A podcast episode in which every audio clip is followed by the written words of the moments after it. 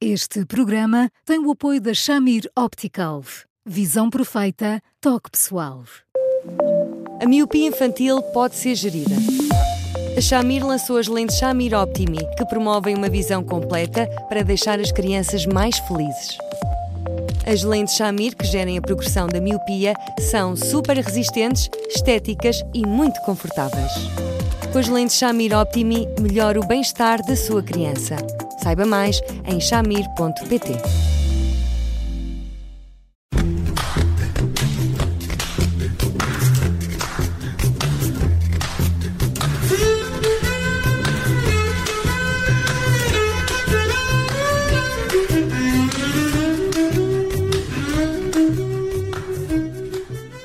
Bem-vindos a mais um Porque Sim Não é Resposta com o psicólogo Eduardo Sá. Eu sou a Judite França e comigo está o Bruno Vieira Amaral.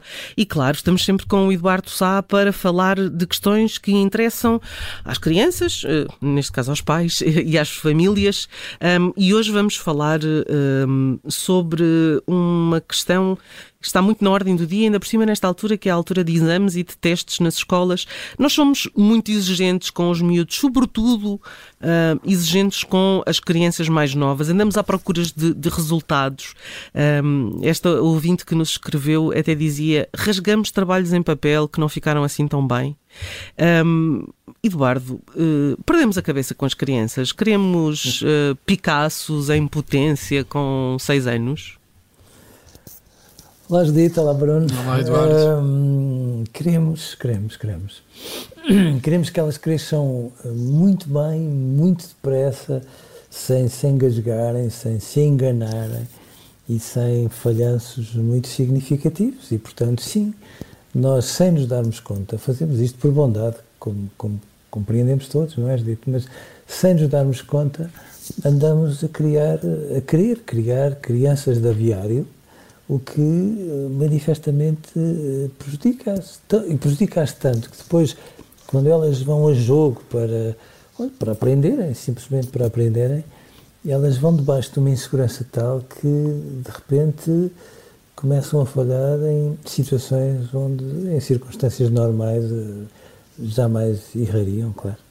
E, e, isto é, é porque nós temos medo que eles não tenham um emprego que lhes garanta a vida quando nós morrermos? Oh, meu Deus, Judite França, não me pergunte isso, vá. Oh, Judite, às vezes nós fazemos isso por vaidade. Sabe, não, não, não, é, não é pecado nenhum. Que fique claro quem é o pai ou a mãe no mundo que não são um bocadinho vaidosos.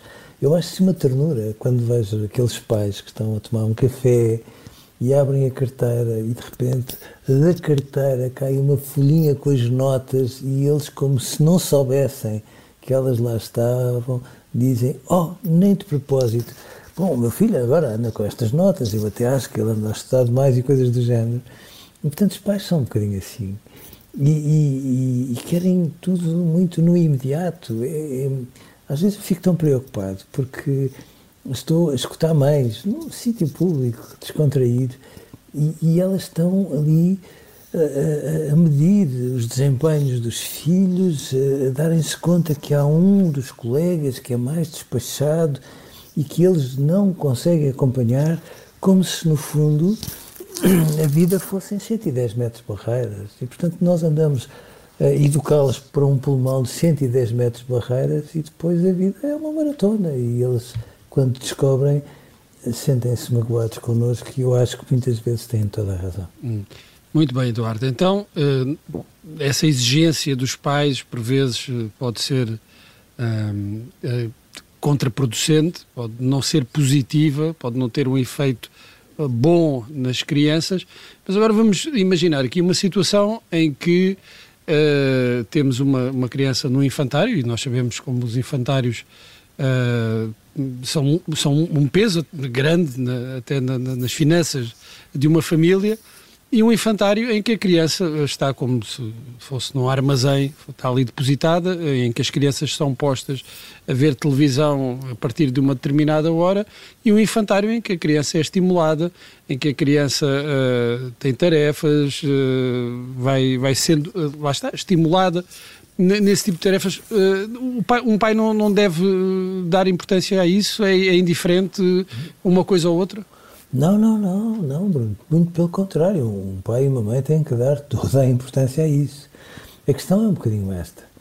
Uh, uh, eu estou, estou, agora a hesitar, como se dá conta, mas se eu pudesse mandar um bocadinho, proibir aos infantários de se transformarem numa espécie de pré-escola. Porque a mim preocupam muito os infantários que, de repente, põem as crianças supostamente a, a, ler antes de tempo e a mecanizar um conjunto de conhecimentos cuja mais-valia nenhuma. Eu gosto muito, muito, muito mais dos infantários que eh, vão trazendo muitas tarefas, desde, desde a educação física, a educação musical, a educação plástica, às histórias, ao brincar, e a outros tipos de tarefas que não são milimetricamente escolares, mas que depois trazem tantas bases para a aprendizagem que quando as crianças entram na escola sem saber ler nem escrever, bom, intuitivamente aprendem de uma forma fulgurante, porque têm as bases. Hum. Quase que Agora, tarefas como se não fossem tarefas, não? É? Com, com, liberdade para a criatividade e para a expressão claro que sim, das crianças. Claro que sim. Agora, eu, eu, eu anseio para que não seja possível que as crianças sejam mantidas quietinhas, como dantes nos infantários, em que se põe um televisor à frente delas e se pede o favor para que elas ouçam as moscas, porque os infantários não podem ter esse tipo de tarefas, isso é de menos para uma criança e, portanto, os pais dessas circunstâncias têm toda a legitimidade para perguntar, mas o que é que se está a passar, vá lá. Neste momento nós temos de facto aqui uma espécie de uma espécie de competição e isso até se nota.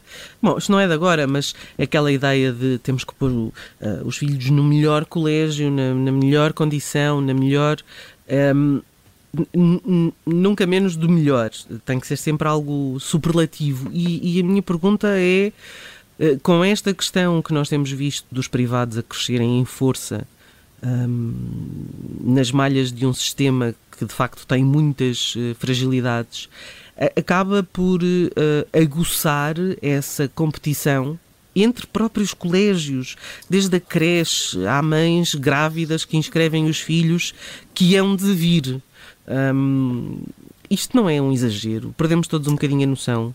Às vezes, às vezes, Dito. Sabe porquê? Porque eu, eu entendo que há colégios que, ou escolas que podem ser mais apetitosas umas do que outras, mas aquilo que eu sinto é que não é o projeto educativo, não, é, não são às vezes nem sequer as instalações da própria escola, é a educadora ou o professor com que estas crianças estão que faz a diferença.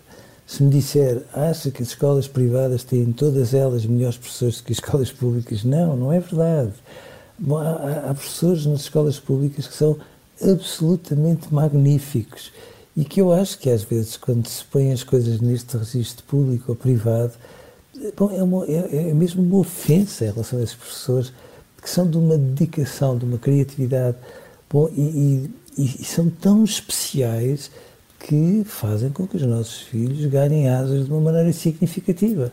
Agora, a mim preocupa-me, eu devo, devo assumir aquela frase que todos já ouvimos muitas vezes, que são amigos nossos, tantas vezes. Eu não exijo que o meu filho seja o melhor, veja bem, mas, mas quero que ele seja bom naquilo que faça. Que é uma maneira uh, hábil de dizer: eu não quero que ele seja o melhor, mas se for, eu agradeço. E, portanto, isto, sem os pais darem conta, vai criando uma pressão que não é muito razoável. Eh, as crianças não aprendem todas à mesma velocidade, da mesma maneira, a partir do zero, sim, mas claramente.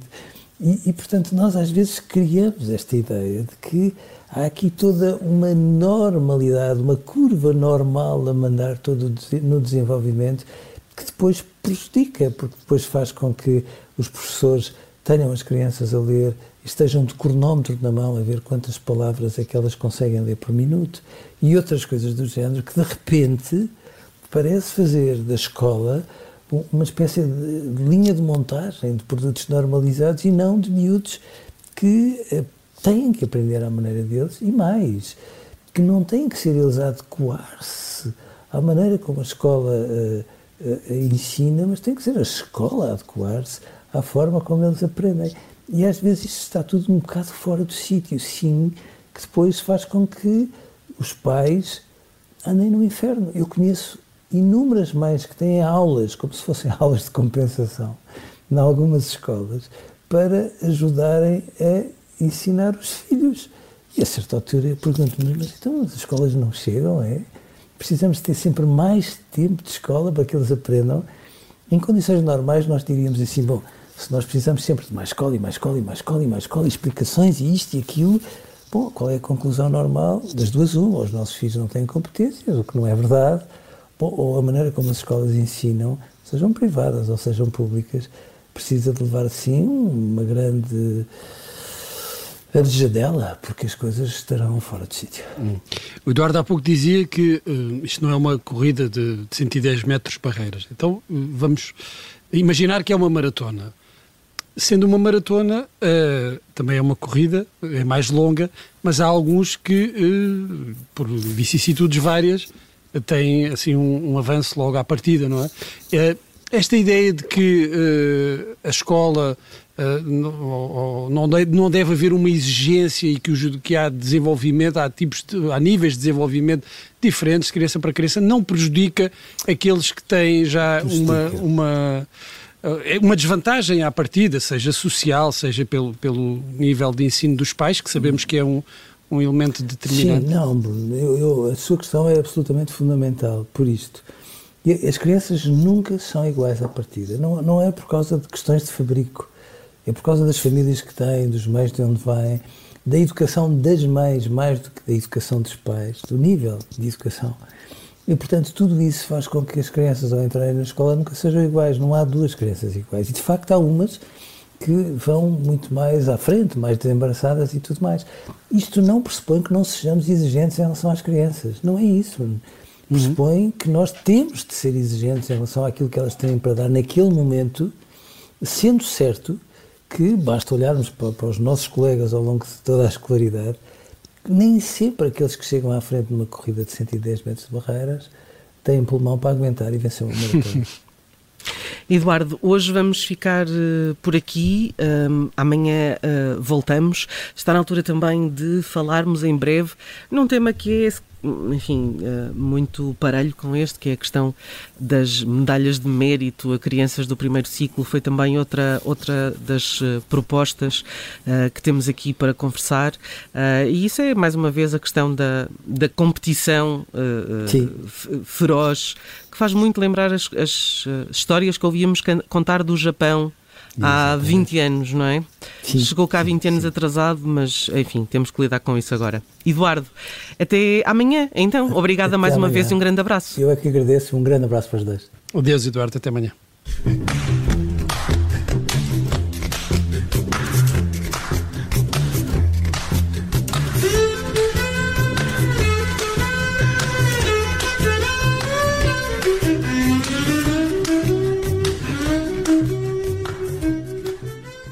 Este programa tem o apoio da Shamir Optical. Visão perfeita, toque pessoal.